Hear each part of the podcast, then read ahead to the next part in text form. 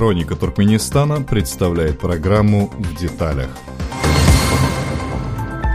Здравствуйте, вы слушаете подкаст «В деталях».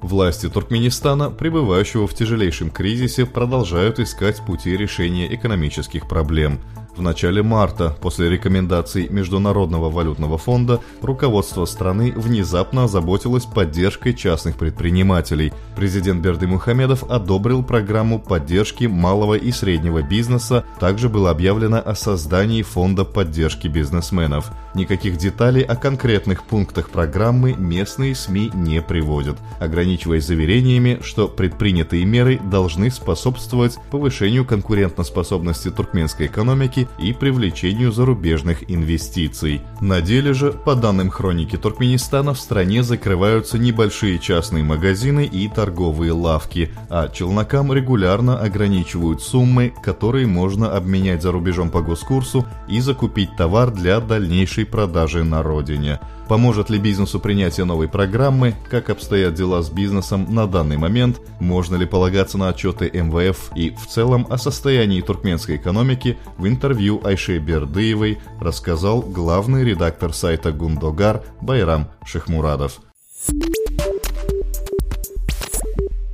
Давайте начнем того, что, с того, что ну вот, накануне публикации отчета МВФ президент заявил, что будет э, программа поддержки малого и среднего бизнеса. И это э, фактически же было одной из рекомендаций фонда. Э, и в каком положении сейчас находится средний и малый бизнес? Вы знаете, тут, наверное, я, я не знаю, так сказать, оригинальна ли моя позиция по данному вопросу, но, к сожалению, ничего другого я не, не могу заставить себя думать. Значит, во-первых, эта программа поддержки среднего и малого бизнеса, э, она, так сказать, встанет на полку э, вместе с э, парой десятков других государственных программ туркменских, о которых никто ничего не знает, кроме того, что они были приняты на том или ином этапе. Там, значит, программа развития Туркменистана на период с такого-то по такой-то год, там программа здоровья, программа еще что-то.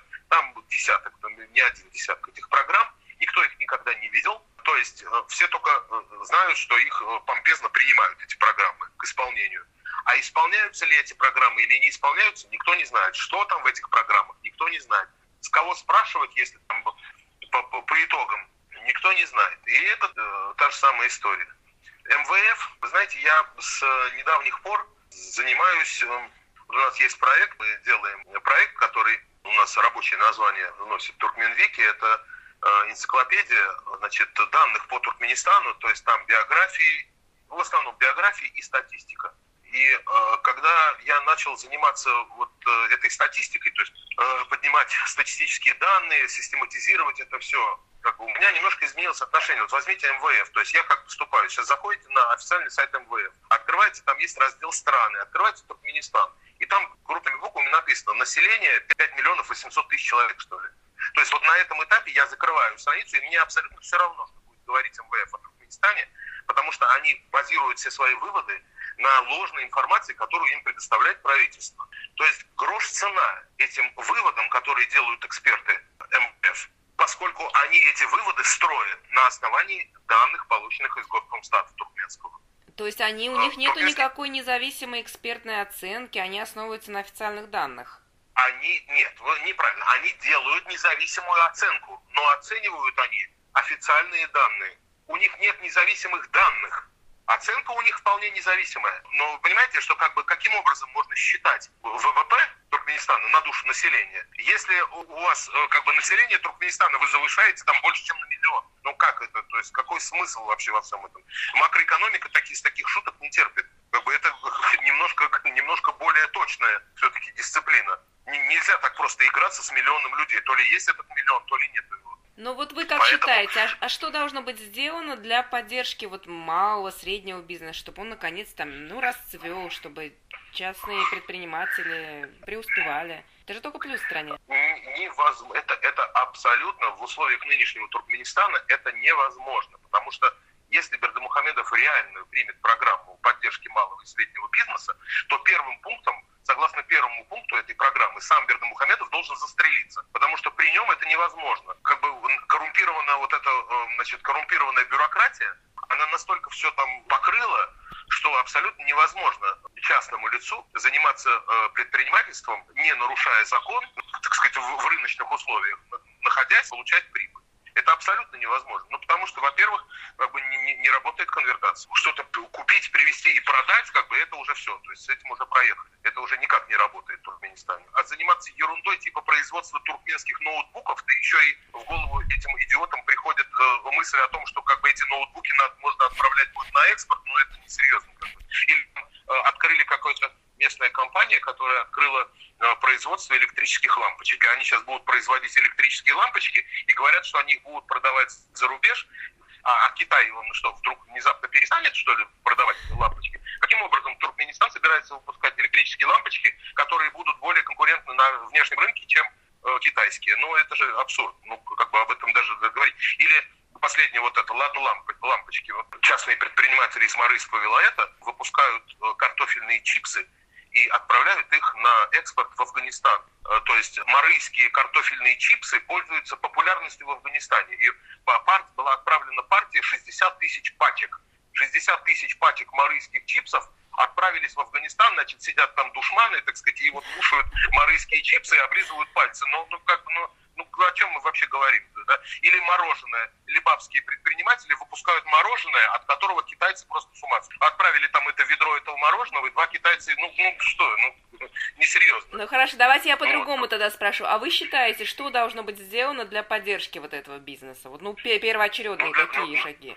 Частное, частное предпринимательство может существовать только в нынешних условиях. Потому что если э, каждый предприниматель для того, чтобы получить, для того, чтобы завести товар, продать товар, а потом, так сказать, получить, э, конвертировать деньги и эти деньги вывести для, с тем, чтобы этот цикл повторить, этот человек, этот предприниматель должен каждый свой шаг согласовывать с государственными структурами. Причем от согласования с, э, раньше хотя бы достаточно было согласовать, и как бы все это работало, то теперь согласуешь, не согласуешь, денег, валюты все равно нет. То есть даже если тебе согласуют это все, ты деньги получить все равно не сможешь. Поэтому это, не, это невозможно. Но если идеализировать, то как бы должны быть, во-первых, не должно быть э, официального курса валюты, который в четыре раза отличается от рыночного. Потому что никакого другого курса, кроме рыночного, ну, теоретически существовать не должно. Иначе это не рынок уже получается. Во-вторых, это, это, это во-первых. Ну и потом вот эта зарегулированность э, чрезмерная. Получать разрешения вот эти постоянные на каждом шагу. Ну вот какой, какой бы бизнес там, например, ну вот скажем,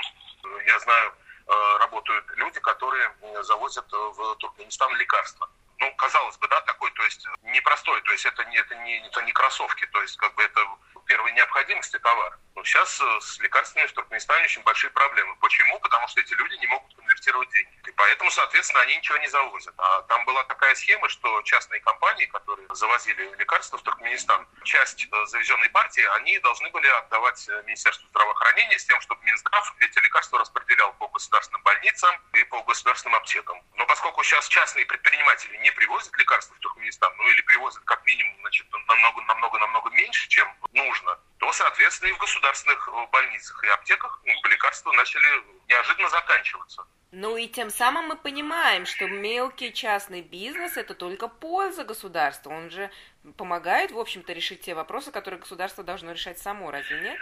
Государство само прекрасно понимает, что, что частный бизнес должен быть. И если вы посмотрите их статистические отчеты, то они там публикуют какие-то фантастические цифры о том, что типа э, того, что 60 э, с лишним, там почти 70 процентов экономики Туркменистана – это частный бизнес. Значит, они прекрасно понимают важность этого показателя. Но там есть один э, хитрый момент, потому что они пишут, что 70% экономики Туркменистана – это частный бизнес, а как это, знаете, как вот говорят, что там мелким шрифтом внизу, да, там, где никто не видит, там написано, что это без учета нефтегазового сектора.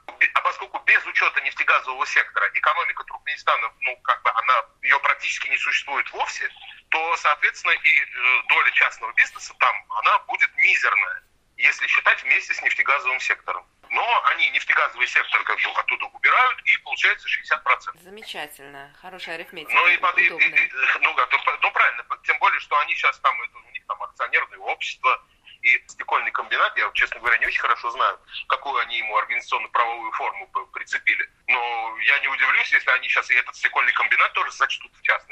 Да, но сейчас вот же причем... идет уже речь о том, чтобы они в него вложили деньги, и продукция должна была идти на экспорт по задумке, но теперь уже тендер на его продажу, как я понимаю. Ну, они ищут дилеров. Там, понимаете, с этим, с этим стекольным заводом, там очень интересная история. Но присмотреться к ней я бы предложил вам вот не с 2017 э, года, когда он там уже был близок к, к открытию, когда они там тестовое стекло начали, тестовый конвейер запустили, там, или что, как это у них происходит.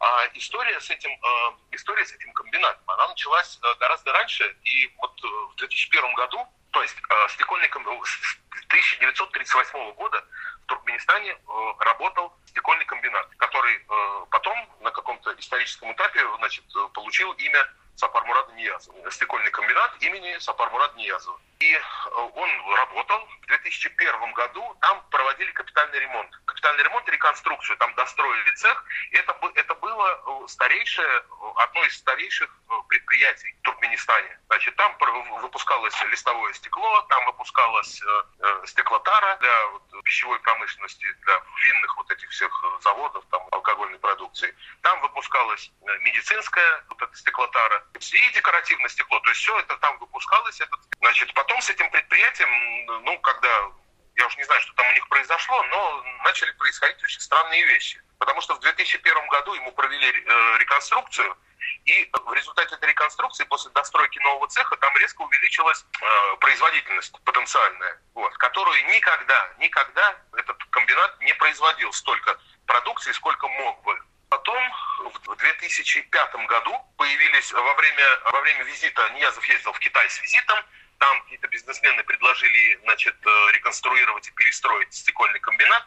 И в 2007 году был подписан контракт между Министерством строительства и двумя китайскими компаниями, э, которые должны были строить стекольный завод под ключ, и была названа его цена 67 миллионов долларов, там 67,5. Более того, было определено, что финансирование этого строительства должно было осуществляться за счет кредита, полученного в китайском же банке. Все договоры были подписаны, причем эти договоры подписывались уже в 2007 году. То есть уже Бердымухамедов этим занимался. Значит, э, была определена проектная мощность, и это был именно тот завод, вот, который потом в результате построили. Но только строиться он должен был в Ашхабаде на месте старого стекольного комбината, там возле, возле старого кладбища, на, напротив э, депо железнодорожного. И потом вся эта история, то есть кредит был выделен, э, деньги были выделены, контракты подписаны, а потом это все просто растворилось в воздухе, исчезло в никуда. То есть старый стекольный комбинат сломали, и все, и никаких китайцев. А потом уже э, в 2015 году уже э, то же самое Министерство промышленности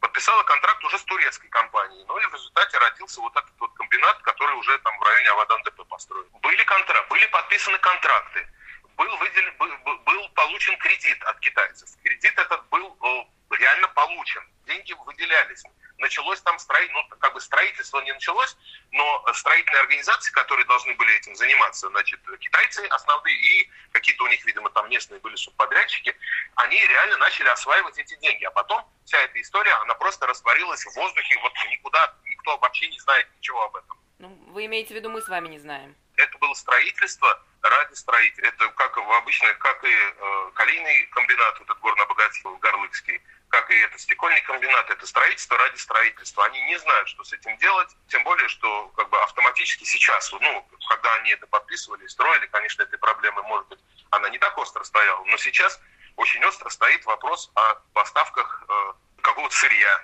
для производства. То есть это же все за валюту, как бы они стекло-то еще не продали, а сырье уже надо покупать. Там ну, в значительной степени этот стекольный комбинат, он на местном сырье, как бы в этом его смысл заключался. Но, тем не менее, там что-то нужно закупать за границей. А закупать за границей они не могут, потому что денег нет. А самое главное, если а, оценивать это, если стоять рядом с, если подойти к этому комбинату, он большой и красивый. Но если посмотреть э, как бы в масштабах экономики государства в целом, то это мизер по сравнению с теми деньгами, которые у них через газовую трубу утекают в Китай и без э, отдачи это такой мизер, что об этом даже говорить смешно. Это, абсолютно, я думаю, что, знаете, как вот говорят, там это в рамках погрешности можно. Это копейки по сравнению с тем, основная у нас, основная в Туркменистане отрасль промышленности, нефтегазовый сектор, как бы добыча, производство и реализация углеводородов. Хорошо, вот, но если хорошо, если это как бы ну не играет никакой решающей роли для экономики, зачем правительство ввязывается в эти экономически неоправданные объекты? То есть вот, например, Горлыхский горно-обогатительный комбинат, на него же больше миллиарда долларов потрачено ну, более, больше миллиарда долларов, и сколько скандалов было там, сколько, сколько ругани с белорусами там это выясняли, там, кто, а ведь там тоже, а ведь там тоже было что-то похожее. Тоже на этом внимание не акцентировали. Я, к сожалению, этот вопрос не очень хорошо изучал, но там ведь тоже этот комбинат начинали строить турки, а потом продолжили, а потом пришли белорусы. Это у них обычные игры, то есть подписать контракт, разорвать контракт, обмануть, выгнать компанию, пригласить на их место другую, этих другой, потому что, знаете, как, как говорят, что она ловится хорошо в мутной воде. Там, где все нормально, все прозрачно, там ты себе ничего не поимеешь. А они вот постоянно затевают вот этот вот бардак, апофеозом которого можно считать э, газопровод э, Туркменистан, Афганистан, Пакистан, Индия, то что за эти годы с этим газопроводом происходило, это, это уму непостижимо. То есть они сейчас, они сейчас всем рассказывают о том, что, э, что эта труба, она жизненно необходима для всех государств региона, в первую очередь для Туркменистана и Афганистана, создают рабочие места и так далее. Но не далее, как вот 10 лет назад, там чуть больше, да, там 15 лет назад, Туркменистан забыл об этом газопроводе, и они не собирались его строить. Да потому что не было гарантии безопасности этого э, газопровода. Пере, пере, переподписали договор с Россией, и не нужен был Ниязову этот газопровод, вообще про него забыли. А теперь опять вспомнили. То есть они, они, они, вы знаете, как это, это, это, размотать этот клубок очень сложно. То есть даже если практически невозможно. Максимально, ну, нету информации, да, то есть информация закрыта. Статистику не предоставляют никаких отчетов нету. Пресса работает вообще не, не, не пойми как. Свидетелей они убирают, закрывают в тюрьму. Невозможно разобраться, куда делись эти компании, которые должны были строить стекольный комбинат. Ну что с ними стало? Ну и вот сейчас, ну и в результате это вот приводится к тому, что вот сейчас, пожалуйста, фирма Полимекс, да, которая, которая скандальным э, образом пришла на рынок Туркменистана. То есть это, это отдельная история, каким образом Полимекс вообще оказался в Туркменистане. Там, если я не ошибаюсь, там был захват. То есть эта компания, она принадлежала другому человеку, просто его оттуда выбросили, и компанию эту отдали вот э, ее нынешнему руководителю. Это произошло в Туркменистане. Полимекс все свои самые крупные проекты делал в Туркменистане. После этого они прошлись, значит, граблями, собрали все, вообще все, что можно было собрать, все самые дорогие проекты значит, э, собрали в Туркменистане, и сейчас за ними гоняются. Там вот сейчас последние, по последним данным, там это руководство фирмы Полимекс, они еле ноги унесли из Туркменистана, и неизвестно еще, чем это все кончится. И вот в этой, и вот при, при всем при этом у Бердамухамедова хватает глупости еще говорить об инвестиционном климате, о том, что надо привлекать иностранных бизнесменов, делать инвестиции в туркменскую экономику. Какой сумасшедший будет этим заниматься? То есть, ну, ну абсолютно бред. Ну, хорошо, тогда у меня к вам вот последний вопрос. Э, учитывая все вот эти нюансы, а, как вы думаете, насколько долго может протянуть туркменская экономика вот в таких условиях? Туркменская экономика в таких условиях, она не протянет никак. Потому что если все это, ну, э, на самом деле, конечно, это очень сложный вопрос. И вот так вот эмоционально, если это... Ну, если мы отбросим эмоции очень, очень долго, и как, как попробуем реально. Но ну, на самом, на самом деле, на самом деле, там ситуация такова, что... Ну вот смотрите, еще один пример я приведу, да, вот недавно просто мы этим вопросом занимались. В середине 2000-х 2000 годов э, Туркменистан э, торжественно приобрел у Боинга 7 Э, новеньких э, лайнеров узкофюзеляжные, это были Boeing 717, которых, которые приобретались для использования на внутренних авиалиниях. Э, каждый такой самолет стоит 28 миллионов долларов. Всего их купили 7, они полетали э, десяток лет, и сейчас они валяются в аэропорту, никому не нужные, они не взлетают уже много лет, они не летают, эти э, самолеты. Как бы где здесь экономика? Это была явная совершенно потеря денег. То есть эти самолеты не то, что не окупились, они даже близко не подошли к тому, чтобы возместить, так сказать, деньги вот за... А это коммерческая авиация, то есть это коммерческие авиалайнеры, которые должны летать и приносить деньги. Тем не менее, вот здесь получилось так. Откуда взялись эти деньги на вот эти самолеты? Деньги взяли из нефтегазового сектора. И так происходило во всем. И, начиная от самолеты, троллейбусы, стекольные комбинаты, так сказать, и прочее, вся вот эта белиберда, они делали постоянно. Они постоянно на каждом шагу делали кучу ошибок, все вот эти образовавшиеся дыры, они закрывали деньгами от э, реализации газа. Пока не кончились э, газовые деньги. Как только газовые деньги кончились, экономика завалилась вся. И сейчас, ну, я не знаю, какой там То есть, ну, как бы рассматривать всерьез э, вот этот э, трансафганский газопровод, что, э, что сейчас, как бы, этот газопровод будет спасением. Так, еще, во-первых, еще до его запуска дожить нужно. У меня очень большие сомнения по поводу того, что его вообще строят. Вот, потому что никто этого газопровода не видел. И когда эти четыре высокопоставленных, э, я хотел нехорошее слово сказать, они там, значит, слушали песни, пляски, вот это поехали в Герати, э, в Кушке, там, значит, они это мероприятие устраивали по э, началу строительства афганского участка. Ну, как бы вот песнями и плясками там все и ограничивается, там никаким газопроводом и не пахнет. Да нет, конечно, нет. Нет гарантии безопасности ни в Афганистане, ни в Кашмире, а он проходит по территории Пакистана и Индии. То есть ну, никто ну, не да, будет инвестировать там масса, сюда. Там, там масса факторов, масса Конечно. факторов, а, анализ которых говорит, э, э, приводит неизбежно к выводу о том, что невозможно это строительство. Э, это, то есть реально, в реальности это строительство невозможно. Теоретически это очень красивый проект. Теоретически он нужен всем. Он нужен Туркменистану, нужен Афганистану.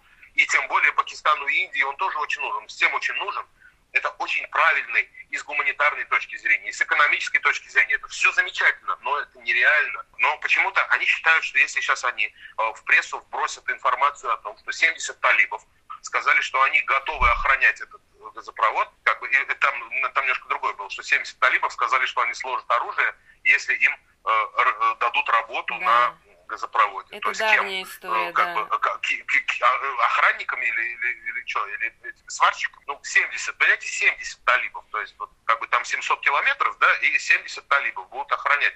Ну, по поводу этого открытия у меня есть один очень интересный момент, который почему-то ни одно средство массовой информации не осветило. То есть на него просто не обратили внимания. Сейчас, чтобы, чтобы не ошибиться, значит, вот э, за день до того, как они проводили это открытие, присутствовал премьер-министр Пакистана, да, в на этих мероприятиях, и до того, как вот на границе там вот, э, значит, уже стартовать это, этот этап э, строительства, в Мары у Бердмухамедова были двусторонние встречи. И он, в частности, в том числе встречался с премьер-министром Пакистана. То есть за день до вот этих мероприятий. В тот же самый день, в тот же самый день министр иностранных дел Пакистана был в Москве и встречался с Миллером, с, с руководством «Газпрома». И они там обсуждали как бы совсем другие планы. То есть, как бы, здесь Пакистан, и там Пакистан. Никто почему-то об этом не говорил. Вот. А там, в частности, они обсуждали вопрос, э, так сказать, возможности поставки в Пакистан российского сжиженного газа и э, проект, э, возможность э, значит, строительства газопровода э, Иран-Пакистан, из Ирана газопровод. Ну, как бы э, Пакистан и Индия точно совершенно не, не демонстрируют значит, большого восторга по поводу всех вот этих бердамухамедовских мероприятий. Хотя, конечно, газ им нужен, и все это было бы хорошо. Но только, но, э, мы с чего начали, то что это неизвестно, когда произойдет, и произойдет ли вообще. И уж туркменскую экономику это точно не спасет, потому что нужно вкладывать туда огромные деньги. Бердамухамедов был в Эмиратах, Бердамухамедов был в Кувейте, и оттуда и оттуда идут э, торжественные значит, новости о том, что Бердамухамедов пригласил э, Кувейт участвовать в финансировании газопровода. Бердамухамедов пригласил Объединенные Арабские Эмираты участвовать в финансировании газопровода.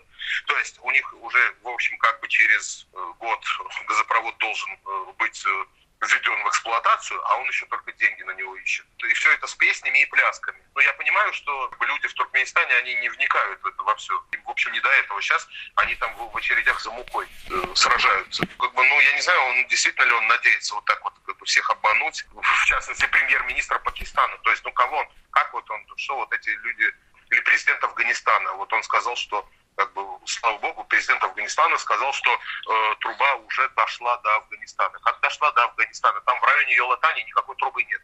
Что там дошло до Афганистана, не, непонятно.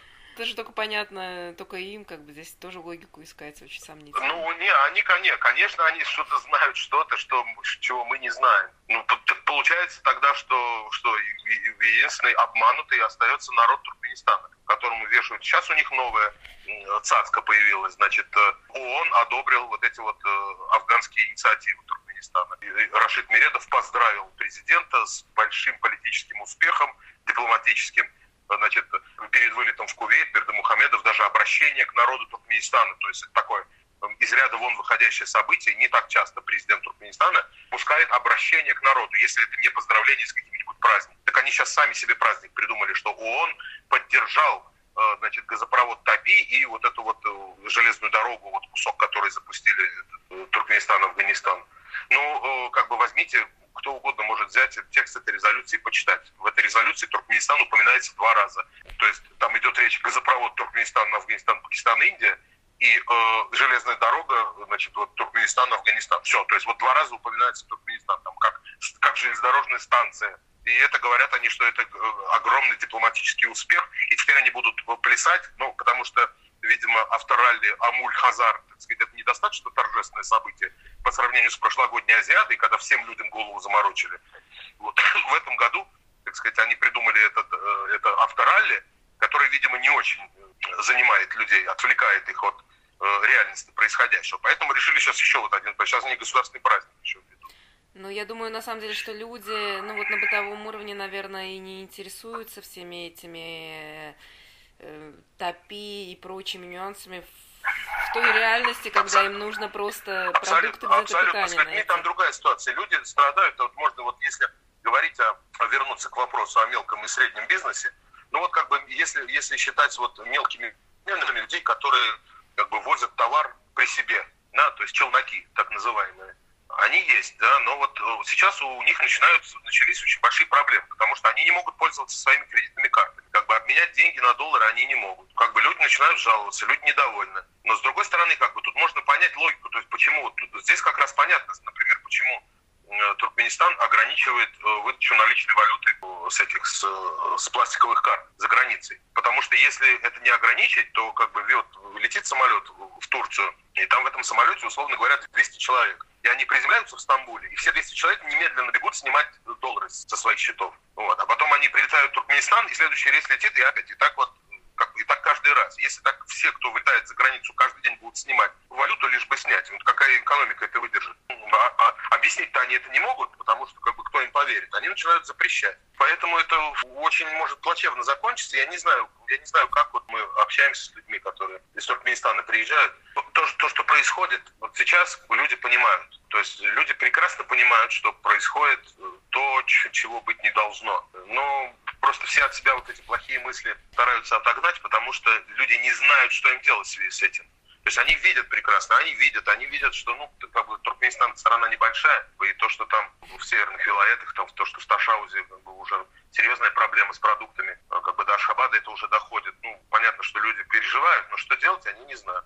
Почему это происходит, тоже, кстати, вот вопрос. Ну, как бы сведения такие, что э, сахар, растительное масло, мука и курица, куриная окорочка. Последний завоз этих продуктов в Туркменистан был в мае прошлого года. То есть с мая прошлого года эти продукты в Туркменистан не завозились. Вот. То есть сейчас пока мясо есть, но сейчас и мясо сейчас скоро кончится тоже. А почему государство не восполняет то, что не дают делать э, частному бизнесу? Так это государство и делало. Частный бизнес не продает такие продукты в Туркменистане. Продает, но это, опять же, там очень небольшие объемы. А в чем, а в чем проблема тогда? Государство, государство покупало продукты у частных э, поставщиков.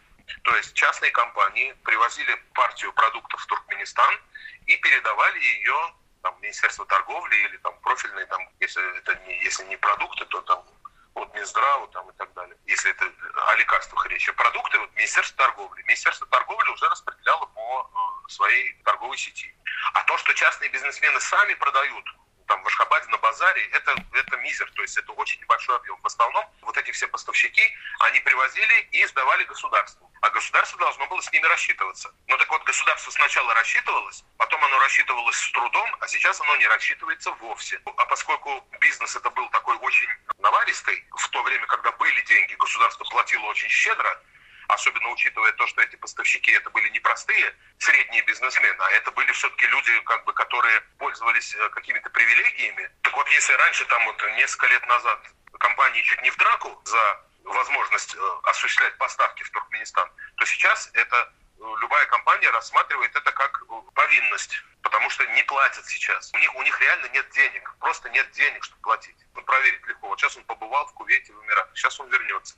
Сейчас через какое-то время выбросят деньги, то есть заплатят зарплаты, там какие-то долги закроют, какую-то конвертацию проведут немножко, а потом опять все остановится, потому что это как бы это не может продолжаться бесконечно. Так в долг это То есть вы считаете, что нужно реформировать всю систему вот такими как бы разовыми э, акциями там, здесь, она не спасет ситуацию в целом? Ни, никакие разовые, потому что проблема э, тут э, не реформирование, тут вот эта, вот, эта, вот эта схема, которая там сложилась и закостенела уже, она не позволит ничему э, как бы новому там происходить.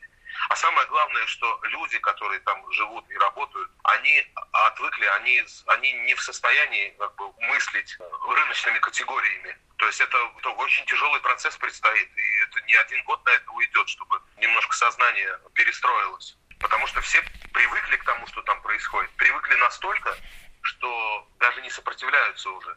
Вот. И вот сейчас как бы вот все больше и больше начинают э, звучать э, такое мнение, что ну, как бы, что вы хотите от президента?